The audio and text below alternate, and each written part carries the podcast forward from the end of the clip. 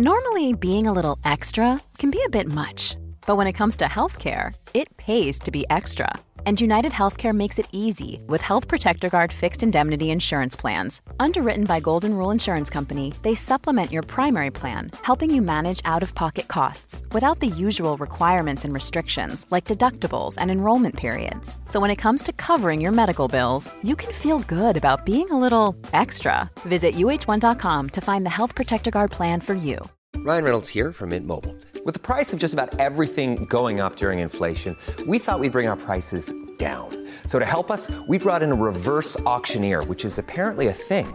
Mint Mobile Unlimited Premium Wireless. How to get 30, 30, how to get 30, how to get 20, 20, 20, how to get 20, 20, how to get 15, 15, 15, 15, just $15 a month? Sold! Give it a try at mintmobile.com/switch.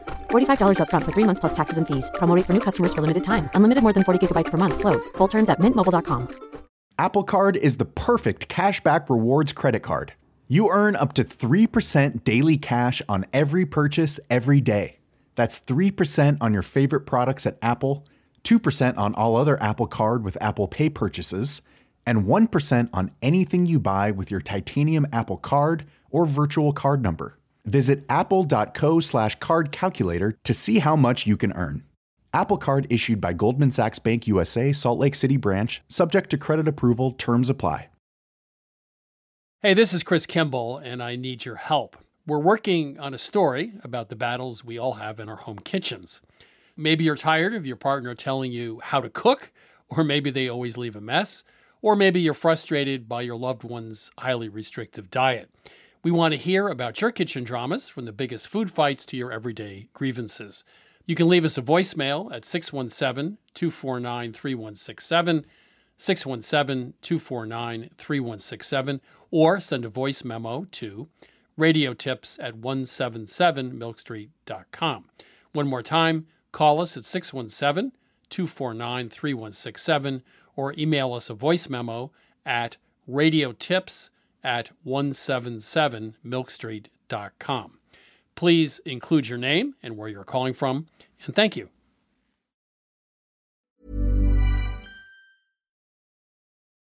Hi, this is Christopher Kimball. Thanks for downloading this week's podcast. You can go to our website, 177milkstreet.com, for our recipes, culinary ideas from around the world, or our latest cookbooks. Now, here's this week's show.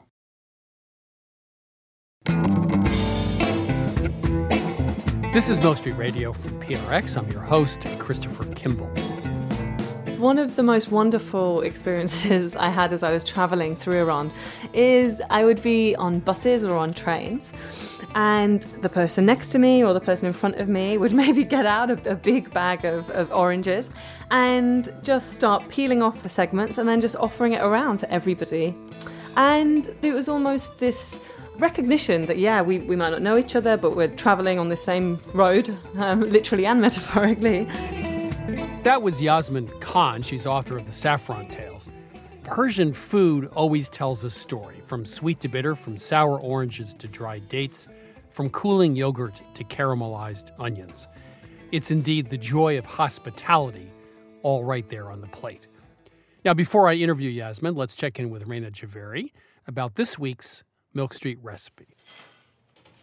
Hi, Raina. How are you? Hi, Chris. This week, it's tapas week here at Milk Street. And I have to say something about tapas, which is that's why you go to a restaurant, because they usually take a lot of time to prepare and you want lots of different flavors. But we did come across a particular recipe that starts with a pork tenderloin and some spice, and it was actually really easy to make. This recipe is called pinchos morunos in Spanish, and it actually originated in the Basque region of Spain. And you love this. The loose translation of its name is Moorish bites impaled on thorns or small pointed sticks. You get that out of 2 words? That's pretty good. Okay. It's a rich language. It's a rich language, I guess so. But this is it's an easy dish, and it's a dish of seared pork tenderloin that's rubbed with a blend of spices, garlic, herbs, and olive oil. But we streamlined it, of course, for our version, because it was fussing with skewers. We didn't want to do that. And so for our spice blend, we use cumin, coriander, and black pepper, and a little bit of smoked paprika. And then we take the spice blend and massage it into the pork tenderloin, which we cut into about 1.5-inch pieces, and then let it sit for about a half hour. Okay, so how do you cook it? So usually this gets grilled traditionally, but we are taking that fussy bit out, and we're cooking this in a large skillet over high heat with just a tablespoon of olive oil. And we want to make sure we add the meat in a single layer and cook without moving so that it gets deeply browned on one side, about 3 minutes, and then another couple minutes on the other side. And this is a part you're going to like too. We're going to finish this pork with a drizzle of honey, which works really well with the other spices that are in this. So this isn't complicated. This is about 10 minutes of actual work, which is about what I'd want to spend on Tuesday night. That's right, Chris. You can actually make this into a weeknight meal by serving it over rice or in lettuce cups or over a pile of steamed or roasted vegetables. Raina, thank you. You're welcome. You can get our recipe for pork tapas on our website, MilkStreetRadio.com. Now let's take some of your cooking questions with my co-host, Sarah Moulton. She's also star of Sarah's Weeknight Meals and also author of Home Cooking 101. Sarah, how are you? Chris, I'm so happy to be here. Welcome to Milk Street. Who's calling? This is April from Seattle, Washington. How are you? Great. How are you? You sound great. I like that enthusiasm. Yeah. So how can we help you? Well, I am going to a wedding, and it is a potluck wedding. And so I was not sure, and I don't know if I can bring like a crock pot, if I can plug anything in. So I was thinking of something that's delicious and, a little on the more, exciting side, but also that can be brought to a wedding and that can also travel. We have to travel about 45 minutes to an hour to get there. So I was wondering if you guys had any ideas. I would say meat pie. Pizza Rustica, for example, which is filled with beets and cheese and things, with a nice sour cream pastry crust, served room temperature sliced. Empanadas would be nice. You could also do a savory pie like the English do. So I think any kind of meat and vegetables with a crust or pastry around it. Like a crostata, one of those free-form. A free-form one would work. Which is more of a pie dough, less of a pizza dough, yeah. All of those are served at room temperature, and, you don't have to go down to the coal mine with your meat pie, but it would work at a wedding. Exactly. And what time of year is the wedding? This month. Okay, so there is a wonderful recipe from a friend of mine, Jean Anderson. You make fresh breadcrumbs. I don't know why. Now I might do panko, but I like this recipe. So it's 3-to-1 fresh breadcrumbs, and you make them by pulsing in a food processor. And the one part is grated Parmigiano Reggiano. So you make the breadcrumb mix. You can throw some herbs in if you want, like chopped fresh oregano, some chopped parsley. Meanwhile, you take a couple sticks of butter, you add minced garlic, and you melt it. You take cut-up chicken, skin on. This seems very counterintuitive. You dip it in the cooled garlic butter, cooled only so you don't burn your hands, and then you roll it in the breadcrumb mixture, and then you put it on a sheet pan lined with parchment, and you bake it at 350, for 30 minutes until the chicken's cooked. And then you can serve it at room temperature. It's fantastic at room temperature. It's fattening as can be. Perfect. And you would say, why shouldn't I remove the skin? For some reason, you shouldn't. And it's the most moist chicken I've ever eaten. So 3-to-1 breadcrumbs to Parmesan cheese. Add some herbs, a lot of melted butter. I use the unsalted because the Parmesan cheese is salty. Lots and lots of garlic. Hopefully, nobody else is kissing anybody else except the bride. So wait, weddings? There's a lot of kissing going on at weddings. Chris, the weddings I've been to. I don't know, Chris. Come on. You behave yourself. I didn't mean me. Well, of course, yes. So your choice is butter garlic chicken or Pizza Rustica. Yeah. Not bad. I love both amazing options. There's a book, I don't know if you can still get it, called Cooking Great Meals Every Day. And it has a Pizza Rustica recipe that I made 25 times, and it's perfect for this. It's easy to do. Yeah. Oh, excellent. Thank you guys so much. Well, have a fun wedding. Yeah, have a great time. Oh, thank you. Thank you. This is Christopher Kimball's Milk Street Radio. If you'd like your cooking question answered, just give us a ring anytime. That number is 1-855-4-BOWTIE. One more time, 1-855-4-BOWTIE. You can also email us at questions@milkstreetradio.com. This is Dawn from Chicago. So how can we help you? I'm not a big fan of mayonnaise. Oh, you've got company. I don't like it either. I'm with you. I mean, sometimes it's necessary, like for tuna salad, just as a binder. But I was wondering if you could offer a suggestion to mayonnaise. Greek yogurt with some oil. How about that? Yeah. I mean, yeah, or sour cream with some oil. Well, I mean, the other way to think about it is if you look around the world, nobody else is using mayonnaise except for the Americans. So, the French. Well, okay. But the fact of the matter is, there's 1,000 recipes for dips that don't use mayonnaise. I mean, I was thinking hummus.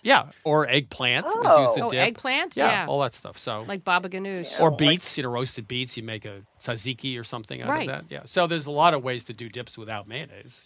Just use those recipes. But if you're looking for the creaminess of mayonnaise, I think, yogurt or sour cream or creme fraiche. But if you want the flavor of mayonnaise, where it comes from is the oil, and it's usually, well, in a good mayonnaise, it's olive oil. But in a store-bought, it's vegetable oil. So, and the oil gives mouthfeel as well. I have seen on the shelves like mayonnaise that uses like olive oil, or actually I just saw one that used avocado oil, and I haven't tried it because I just got it the other day. Well, can I just say this whole oil thing's out of control? Okay, I'm sorry. There's like 50 kinds of oils now. I know, but now we can finally have oil again. When I grew up, it's supposedly good for us. I'm very excited about it. Vegetable oil. I know. And there was olive oil. Those are your two choices. Now it's canola, or corn oil, rice, corn oil. I'm sorry, there's three choices. Corn oil, yes. Yeah. There you go. No, but there's cool oils like toasted sesame, toasted oil, pumpkin seed, I know. And pistachio. Hazelnut oil. Oh, my God. Yes. No, oil can add so much flavor. But at any rate, I think you just head down the international route when it comes to dips. And if you need that creamy element, you go for the dairy stuff. Okay. Thank you very much for your input. You're welcome. Thank you, Don. You're listening to Milk Street Radio. I'm your host, Christopher Kimball. After the break, we take a tour of Persian food with Yasmin Khan.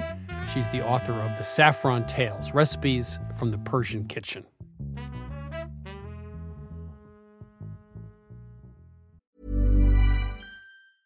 A lot can happen in the next 3 years. Like a chatbot may be your new best friend. But what won't change? Needing health insurance. United Healthcare Tri-Term Medical Plans are available for these changing times. Underwritten by Golden Rule Insurance Company, they offer budget-friendly, flexible coverage for people who are in between jobs or missed open enrollment. The plans last nearly 3 years in some states, with access to a nationwide network of doctors and hospitals. So for whatever tomorrow brings, United Healthcare Tri-Term Medical Plans may be for you. Learn more at uh1.com. Hey, everyone. I've been on the go recently. Phoenix, Kansas City, Chicago. If you're like me and have a home but aren't always at home, you have an Airbnb. Hosting your home or a spare room is a very practical side hustle. If you live in a big game town, you can Airbnb your place for fans to stay in. Your home might be worth more than you think. Find out how much at airbnb.com/host.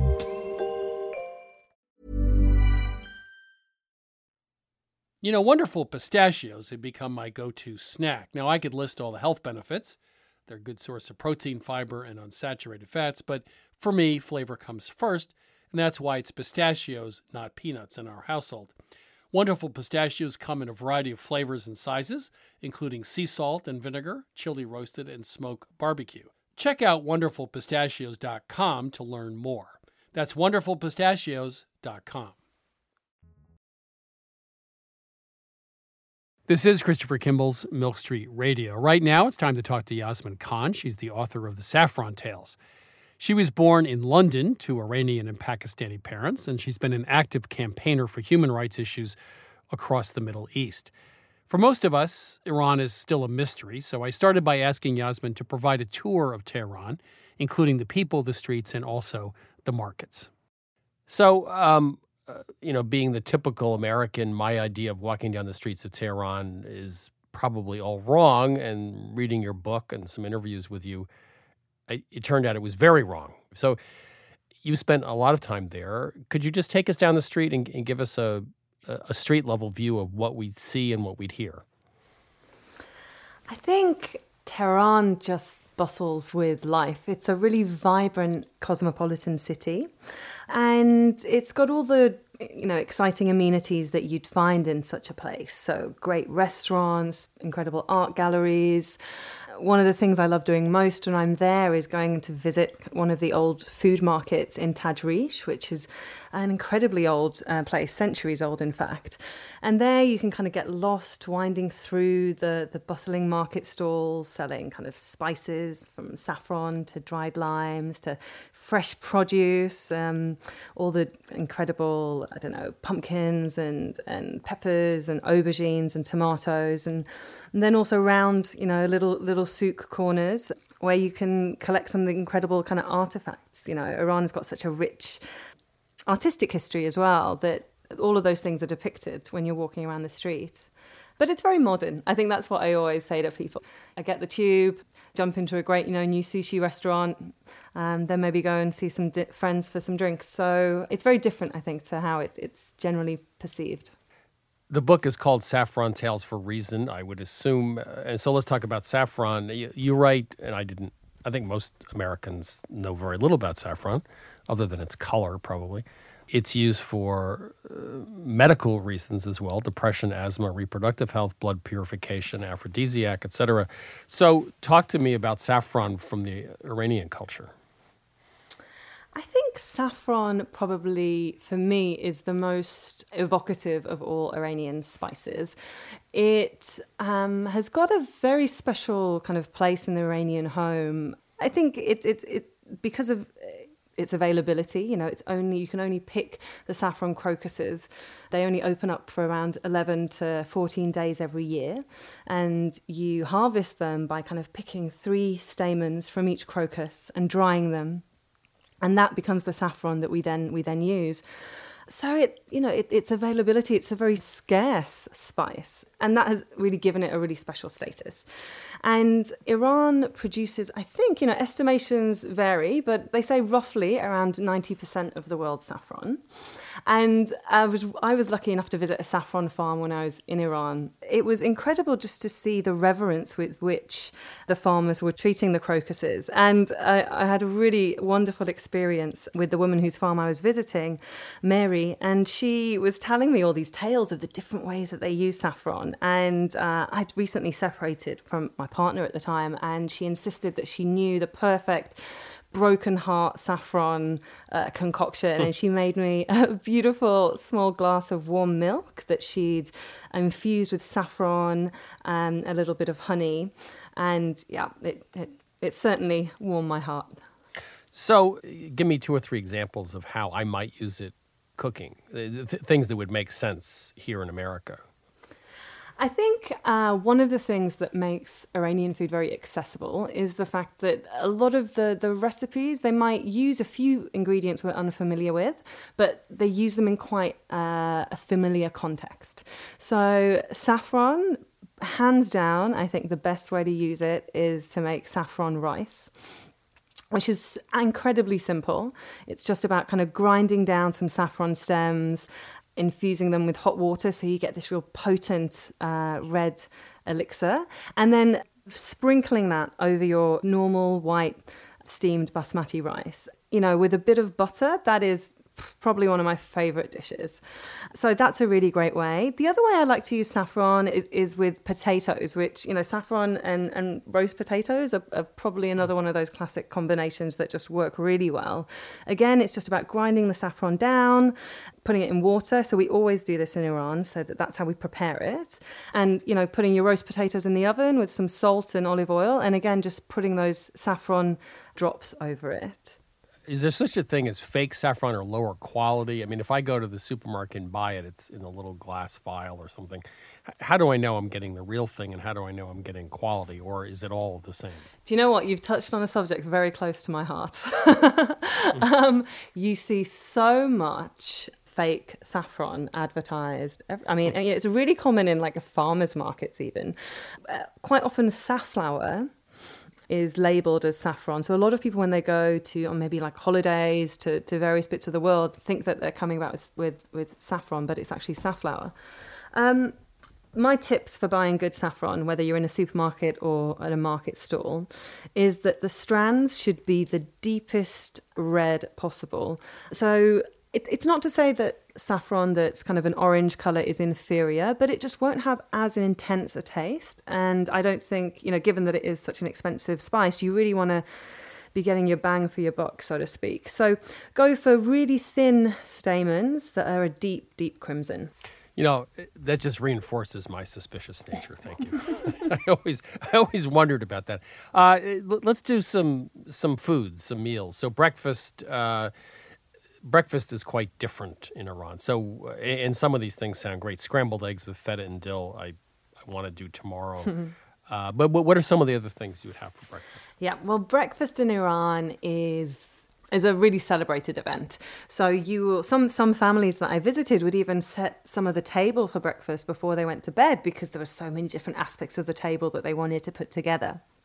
And I love that, the fact that, again, you know how we lead our lives in the West, it's so rushed, and breakfast isn't something that we normally would spend a lot of time on. But there in Iran, they will get up super early and really lay a beautiful table with dried fruits, nuts, different kinds of breads. One of the things that I think is most exciting for me about the Persian breakfast table is all their incredible jams. They do vegetable jams, actually, things like carrot and cardamom and rosewater, which I really recommend. This is my one tip I always tell people in the book. If you want an easy, accessible Persian recipe, go for that, because you can have it ready in 30 minutes and it's very, very unique. So this kind of jam and toast and bread and butter combination is very popular. And as with all Iranian food, there is a real use of dried fruit and nuts in main courses. That's one of the defining features of Iranian food. And one of the loveliest recipes I learned when I was traveling through Iran was this date and cinnamon omelette, which is just kind of dates browned off in a little butter so they go all soft and caramelized, sprinkled with cinnamon, and then with eggs beaten over them. And it's just so simple, ready in, 5 to 10 minutes, and a great way to start your day. Yogurt is used, it's flavored, it's used as a sauce very often. Here in America, it's eaten out of a cup with some jam in it or something. So how do you think of yogurt and how do you use yogurt? It's such a different ingredient. We think about it very differently than we do. Yeah, I think that's a really good point. Iran's a very hot country. So one of the reasons I think yogurt has become so prevalent in its cuisine is because of its intrinsic cooling properties. Many of the countries in the Middle East use yogurt both not only in kind of savory cooking, but also as a kind of drink. So mixing it with water and mint, which, when it's 40 degrees on a hot day in Tehran, it's just actually the perfect thing that you need. But in Iran, we always serve a bit of yogurt with the main meal. And not only do we serve yogurt plain, but also sometimes we mix herbs in it. Maybe it could be mint or some dill. We also use vegetables often, we call them baranis, so mixed yogurt and vegetables, kind of in between a salad and a dip. And you can make these with roasted beetroots or perhaps kind of spinach. And I would go so far as to say that, an Iranian table isn't complete without yogurt in some form as an accompaniment. Caramelized onions. North Africa, the Middle East, is just a staple, and it's used in lots of different recipes. A bread filling, part of lots of other recipes. Could you just talk to me about that? How do you do it, and how do you use it? Yeah, caramelized onions, I think, is my biggest culinary tip for anybody starting out cooking Persian food. The transformation that happens when you're cooking an onion very, very slowly is dramatic. It goes from being a separate ingredient to almost like a base note of a dish. And the patience that's involved in slowly caramelizing onions isn't something that many of us are kind of used to in our traditional kind of cooking in the West. But if you take the time, I can guarantee that your dish will be elevated. Let's talk about sour. That's not something How do you feel about sour? Well, I'm kind of a sour person, but no, I love sour, and I like bitter, and I think they're really important flavor balancers. And you talk about a sour chicken curry or sour yogurt. It's very much part of Persian cooking, not so much here. Talk to me about sour. Sell me on sour. Yeah, it isn't a taste that we tend to use in the UK or I know in the States, but actually in Iranian food, sweet and sour, I would say, is the dominant flavour. It's a bit like the Italians have the, you know, agrodolce. It's that very subtle use of a slight sharpness tempered with some sweetness. And in Iran, what we use a lot of citrus to give that. We use limes and sour oranges, Seville oranges, but also pomegranate molasses, grape molasses, different kinds of fruit, basically. And even one of the most common things in a Persian dish is to kind of mix fruits in with main courses. And depending on the dish, you can decide whether that's going to veer more towards the sweet part of the spectrum or the sour? Pomegranates, obviously central, not so much here. Pomegranate seeds, pomegranate molasses, which I made fun of for 30 years and now I can't live without. I'm a convert. Just talk to me. Pomegranates, obviously, there are a lot of them in the winter. What do you do with them? Why are they so important? Yeah. If there was a national ingredient of Iran, I'm very clear that it would be the pomegranate. And I think one of the reasons that they've acquired such a special status in Iran is for the exact reason that you mentioned. I mean, we have this fruit that appears in the midst of winter when, you know, very little else is growing.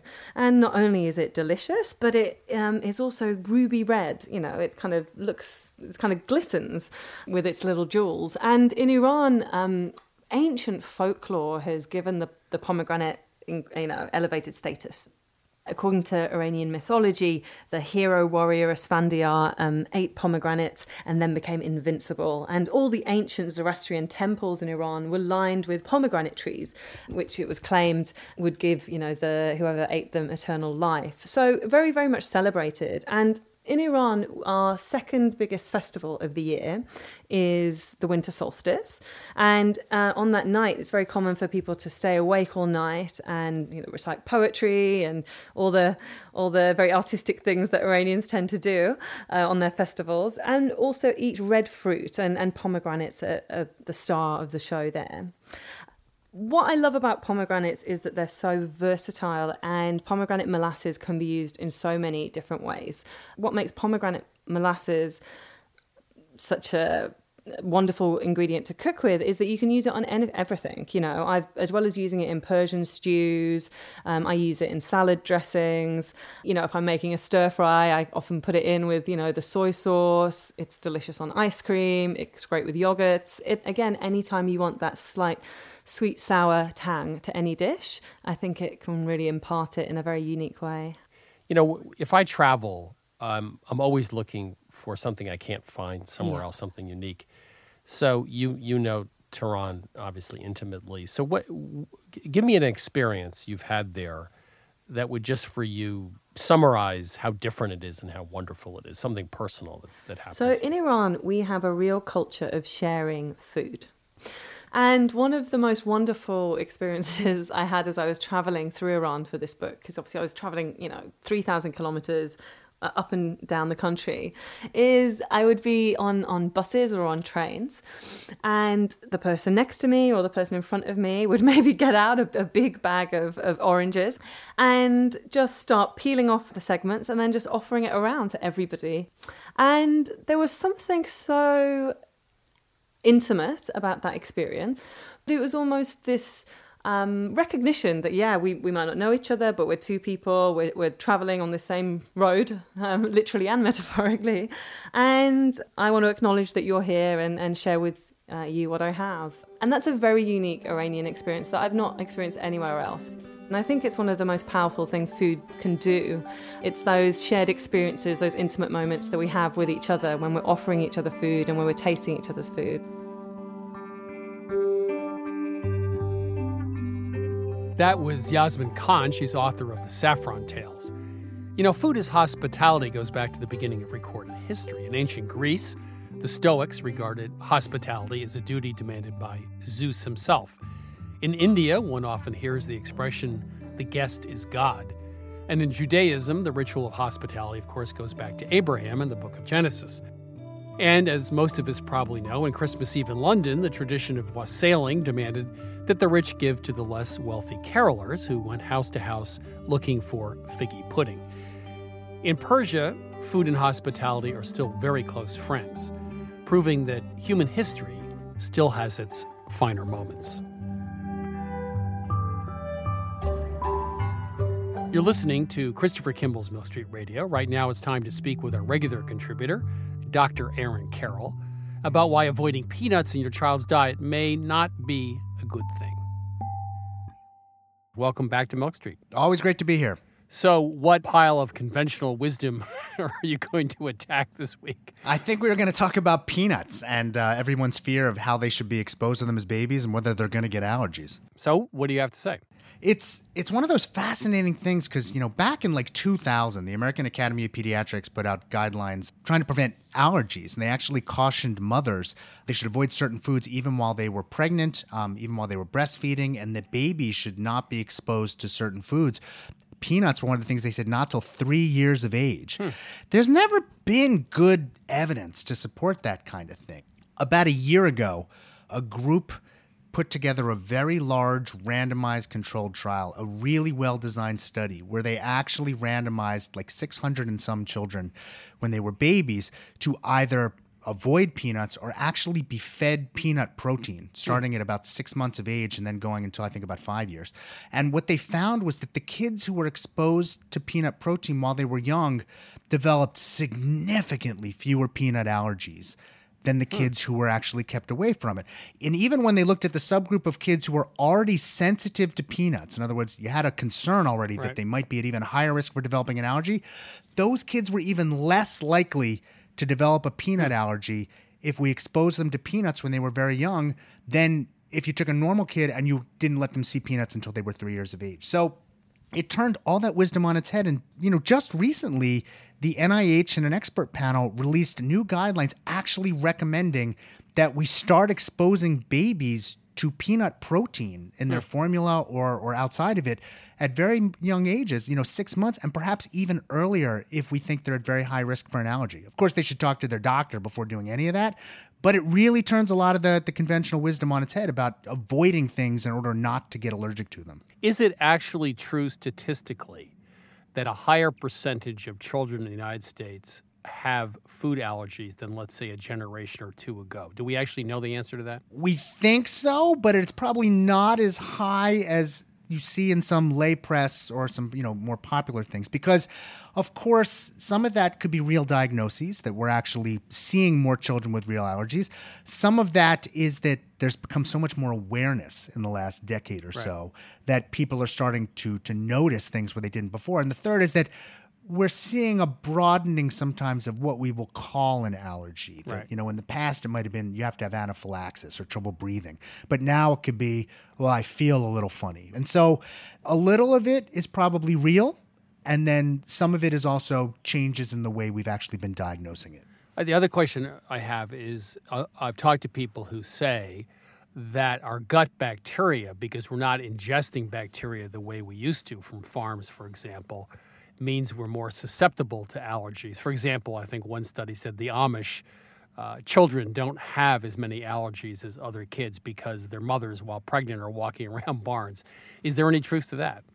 There is, and then, people think there is. The fancy word for what you just described is what we would call the hygiene hypothesis, the idea that as we have made the environment cleaner and more sterile, as our body has less to fight in the outside world, it sometimes turns inward, that we wind up attacking ourselves in such a way that that's what allergies are. We're overreacting to stimuli.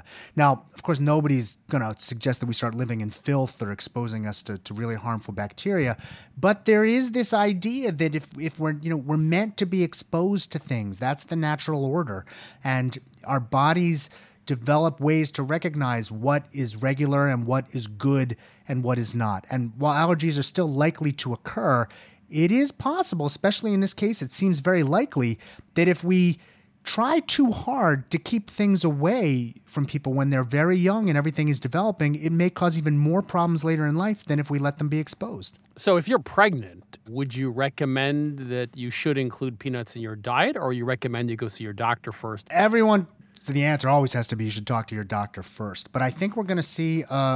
I think we'll probably start seeing a more relaxing of all of this kind of thing. That, you know, certainly if somebody was allergic to peanuts, they shouldn't be eating peanuts when they're pregnant. But for people who are not allergic, there seems to be no reason to avoid it, and a growing body of evidence that says, you know, sometimes this exposure, certainly for babies and perhaps even for pregnant moms, we'll have to keep an eye on that research. You know, doing regular natural things, exposing yourself to foods is not a terrible thing and may actually be a beneficial one. Dr. Aaron Carroll, thank you so much. I've learned a lot, and I can have peanuts with my old-fashioned tonight. Thank you. Anytime. That was Dr. Aaron Carroll, a regular guest on our show, also writer for the Upshot column in the New York Times. This is Milk Street Radio. I'm your host, Christopher Kimball. After the break, more of your cooking questions with my co-host, Sarah Moulton, star of Sarah's Weeknight Meals, also author of Home Cooking 101.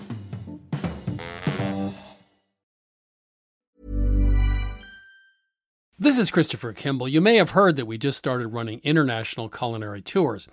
And one trip I am particularly excited about is Istanbul, which is based in part on my recent visit. Along with our partners at Culinary Backstreets, we put together an itinerary that goes way beyond the Grand Bazaar. This May, we'll visit local neighborhood markets, take a sail up the Bosphorus, and harvest vegetables from farms in the city's ancient moats. You'll sample Turkish cheeses, flatbreads, pistachios, pomegranate molasses, and olive oil. And since this is, in fact, a Milk Street trip, you'll use those ingredients in hands-on cooking classes with local families and chefs. There are just 3 spots left on our May trip, so visit 177milkstreet.com/tours. That's 177milkstreet.com/tours to claim your spot. Plus, listeners to our radio show save 5% with code Istanbul.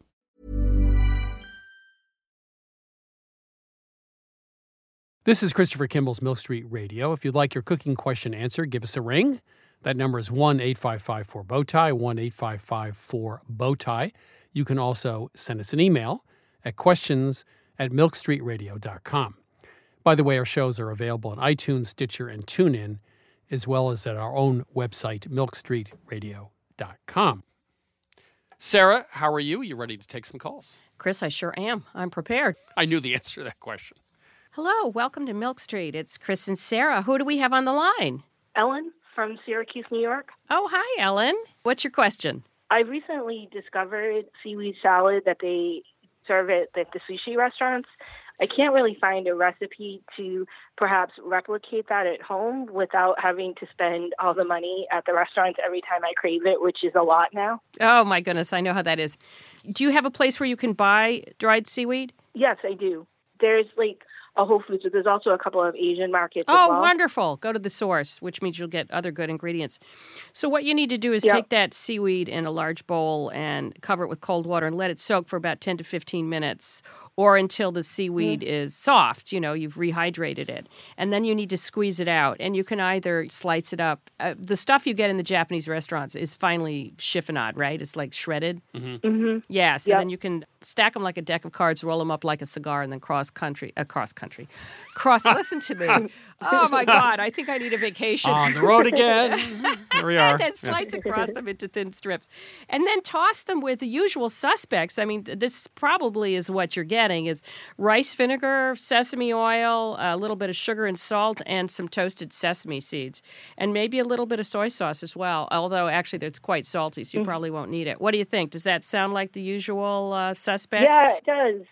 I have been looking for the ingredients, but I guess I was thrown off because when I looked at the seaweed was so large, and like you said, at the restaurant, it is shredded. It is sliced thinner, and so I didn't know if it was the right product. So it definitely makes sense when you say to soak it and then cut it, because then it'll look sort of like the stuff that they have in the restaurant. So soak it, squeeze it, because you don't want to water down your dressing. Mm-hmm.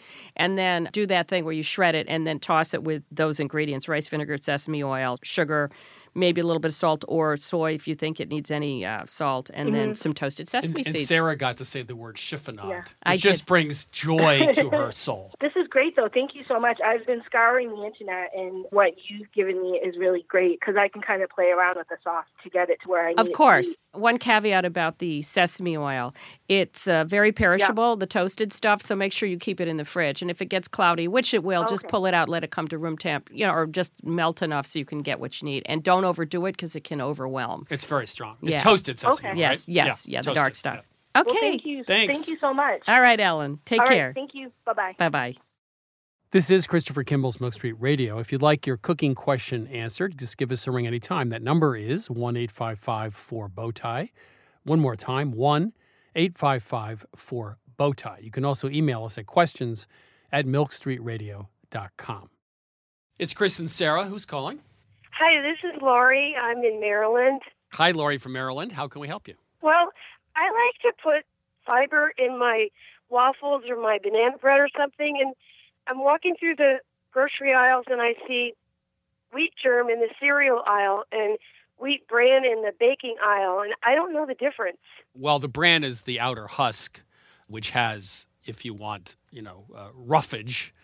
The germ is the inside, which is much more perishable. Yeah, actually you should keep it in the fridge because it can go rancid. It'll go rancid quickly. And usually I buy toasted wheat germ, which I use in... Actually, I have a whole wheat soda bread recipe, which I love with toasted wheat germ. So if you want fiber, go for the bran. The wheat germ is probably going to give you the flavor. They're both very good for you, though. So, from that other point of view, not a bad idea to use both of them. You're not going to pull nutritionist on me. No, I won't do that. I will not do that. No. Good. I did want to point out that there's also all those dried fruits that are wonderful, too, just to throw that out. For what? Fiber. It's just nice to get all that good stuff in there, and they're yummy. All right. Sarah Moulton representing the Dried Fruit Institute of America. I know, really. Yeah, so I would get toasted wheat germ, but keep it in the fridge because it'll go bad very quickly. And toasted is cool. I bet you that's really tasty. It is very tasty. Yeah. As a matter of fact, any whole wheat flour you should keep in the fridge. I know that, but I didn't know you could get toasted wheat germ. That's great. Did that answer your question, sort of? Yes, thank you guys so much. I really do appreciate it. Yeah, okay, our pleasure. Thanks for calling. Okay, bye. This is Milk Street Radio. I'm Christopher Kimball. Right now, it's time to talk with Lior Lev Sercarz, an Israel-born chef and spice master, also author of 2 books, The Art of Blending and The Spice Companion. If you want a skillet steak to taste just like barbecue, Lior is just the guy to ask. So I've read you talk about how many different spices or ingredients you use for a blend. I think 9 ingredients is on the low end, 23 on the high end. If you have 15 or 20 ingredients in a blend, does it, I guess like perfume, right? I mean, does it get to the point of no return that it's so complex that it's hard to pick out the advantage of those last 5 ingredients? Or do you think a 23-ingredient blend, makes a lot of sense to you? I mean, it's a good question. I mean, my goal is not to create over-the-top sophisticated and complex blend. The idea is to just make a great blend, and I could do it with 9, which is the case, or 10 or 12. I usually have 2 or 3 really main components, and the other ones play a secondary role where they tone down something, they enhance another element. And I often take even these recipes that I've been doing for over 10 years now, and just for fun, remove 2 or 3 components out of them to see if it still really matters. It does. Would somebody notice it? I'm not sure. I think it also has to do with the physics of the blend, how they kind of attach to each other and their texture, which is important also. Let's start with salt and pepper. Every recipe says salt and pepper, yet salt is a very sophisticated ingredient that enhances flavors, it reduces bitterness. There are lots of different kinds of salt. So from your perspective, most home cooks don't think about salt in terms of different styles and its sort of magical properties. How do you think about salt? How do you think about different types of salt, or how do you salt? I often joke that I think there should be a ban to that famous phrase in recipes that says season with salt and pepper. Right. I would like for it to be replaced with the word season with sodium and heat. I think salt and sodium are important. But you could deliver sodium A, by various different salts, of course, but fish sauce or capers or anchovies or different application, just because we don't all cook the same. One would prefer maybe gray salt to fine crystal salt or fleur de sel versus Maldon. I think it's really about the home cook identifying what's their style of cooking. You have to try and educate yourself by getting a few samples of various salts, tasting them. What are some of the peppers people should start to know about now beyond, telecheri, for example? Sure. So I think it's important to, explore peppercorns to begin with. To say, just saying black peppercorn doesn't mean much. Is it Indian, Indonesian, Cambodian? All very different in size and flavor. And as I said earlier, in terms of pepper, maybe sometimes you want to give your pepper meal a break and get some things like an Aleppo, which is actually a bell pepper of some sort of, or a chili to some extent, and you gain texture because of the flakes. You gain notes of orange and citrus and some sweetness and acidity, all of that in one chili flake type Aleppo. Or an Urfa from the south of Turkey with great smoky notes and all of the Mexican varieties. So I think that having a couple of heat component handy in a kitchen is a great thing. Let's go through a few items that are things that are on the cusp of being used more and more in the American kitchen and just quickly describe them and why you might want to know about them. Cardamom, green and white cardamom, that's something that's being used more and more. So green cardamom, fairly familiar. However, most people always see it in a ground format. The pod itself is fantastic, both the shell and the seeds inside. I use both. I think that for many years it was reserved mainly for the baked goods or sweets. It is a fantastic ingredient for savory dishes that should be explored. If you want to break out the seeds and sprinkle them into a salad, they add a great sweetness and acidity. Do not discard the shell. You could grind it or you can infuse it into a broth or a stock or a chicken soup. They'll really add a fantastic level of complexity. Chipotle peppers. Everyone knows about them, buys them in the small cans. What do you think about them and how would you use them? I think, again, a couple of types of chipotles, the brown or the red.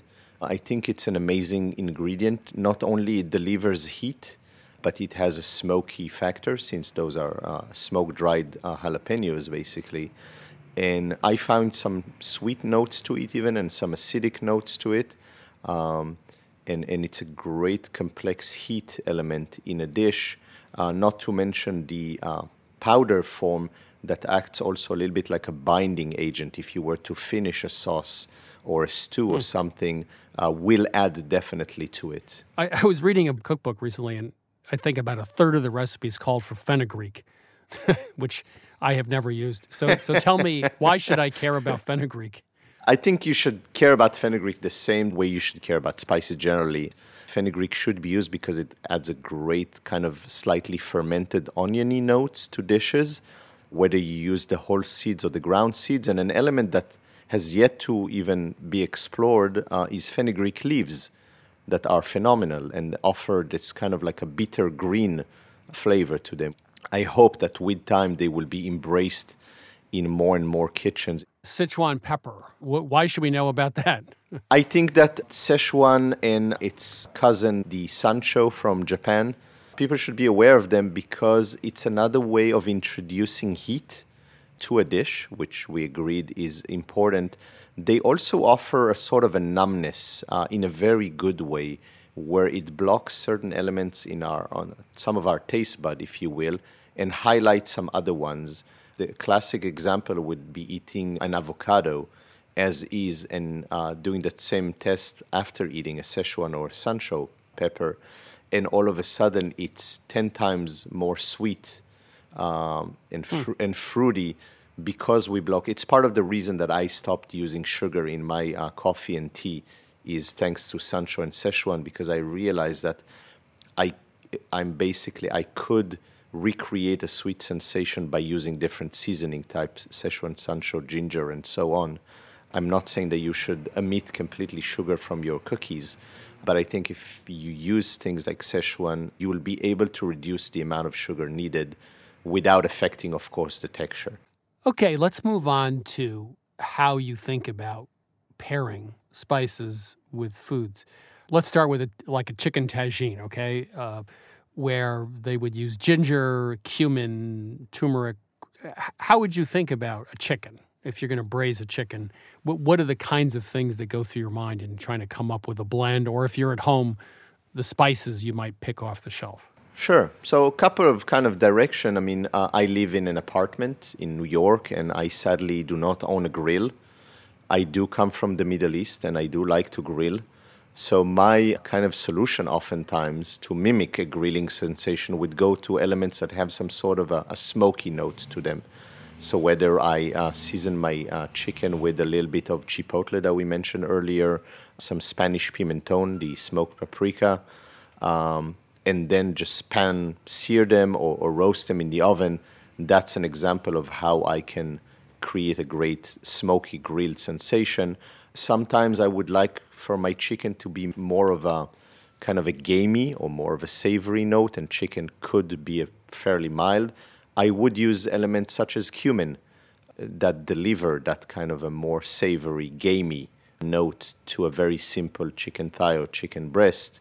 And then if I pair them with some dried fruits for a tagine, I would want to pair also some floral elements type ginger and cardamom and clove and allspice that will create this great fragrant and really kind of relate to the tagine tea. You mentioned sumac, and I forgot to mention that. That's all over the place now. Could you just talk about what it tastes like and when you might use sumac? Sure. Sumac, a berry, grows actually also domestically in the U.S. However, most of it is poisonous. It's a little berry that has a reddish burgundy color. What it mainly offers are great sour and tart and acidic notes, aside from the beautiful color. I call it often the Middle Eastern vinegar powder. I think that acidity is one of the other main components, aside from heat and sodium, both for curing, preserving, but also just to enhance flavor, type lemon juice. And so sumac is that spice that you could sprinkle in a salad or in a dressing and deliver acidity instead of using a citrus, plus the fact that it doesn't go away. It will not fade out over time. Let's talk about quality. Years ago, I was in Morocco across the Atlas Mountains and bought a bunch of herbs and spices locally, and it blew me away. I mean, it was 10 times better than anything else I'd ever had. I mean, completely changed the cooking. So what does a home cook do?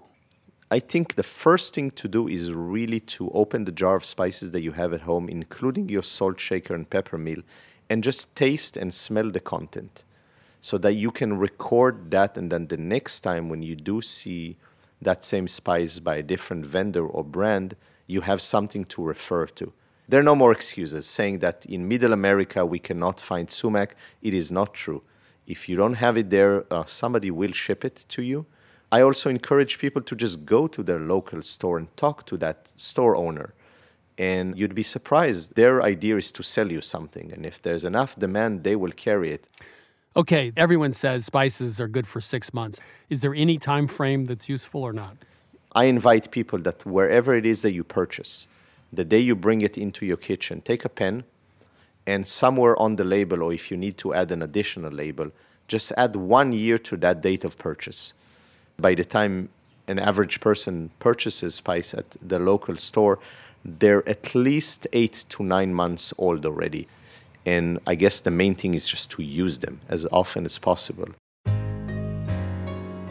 That was Lior Lev Sercarz. He's chef and spice master, also owner of La Boite Biscuits and Spices, and author of The Spice Companion. I'm Christopher Kimball. You're listening to Milk Street Radio. Right now it's time for this week's Milk Street Basic. This week's Milk Street Basic is how to cook and finish pasta in sauce. So if you're serving pasta with a sauce, we like to remove the pasta from the boiling water about 2 minutes before it's done or al dente. We drain it, we add it to the sauce in the skillet, and then we cook it until it is finally properly cooked. Now this way, the pasta will absorb a lot of the sauce, not just be coated by it. We also like to reserve a cup or so of the pasta water, that's the cooking water, and you can add that to the skillet if the sauce becomes a little bit too thick. By the way, you can also finish your pasta with pesto and a bit of added cooking water.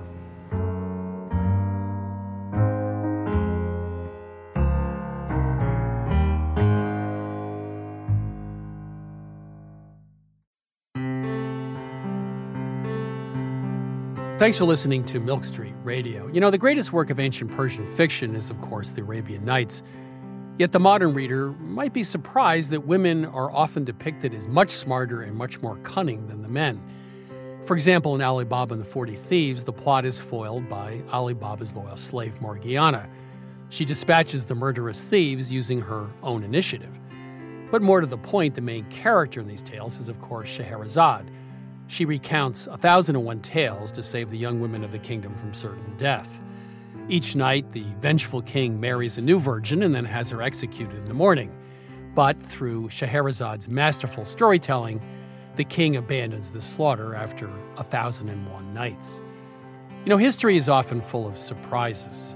Scheherazade is the very model of the modern sage and woman.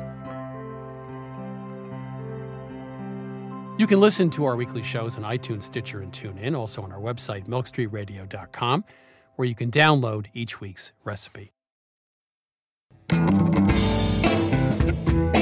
Christopher Kimball's Milk Street Radio is produced by Milk Street in association with WGBH. Executive producers Melissa Baldino and Stephanie Stender. Producer Amy Padula. Production assistant Carly Helmutog. Senior audio engineer Douglas Sugar. Senior audio editor, Melissa Allison, with help from Vicki Merrick and Sydney Lewis. Audio mixing by Jay Allison at Atlantic Public Media. Production help, Debbie Paddock. Theme music by Tubab Crew. Additional music by George Brandel Egloff. Christopher Kimball's Milk Street Radio is distributed by PRX.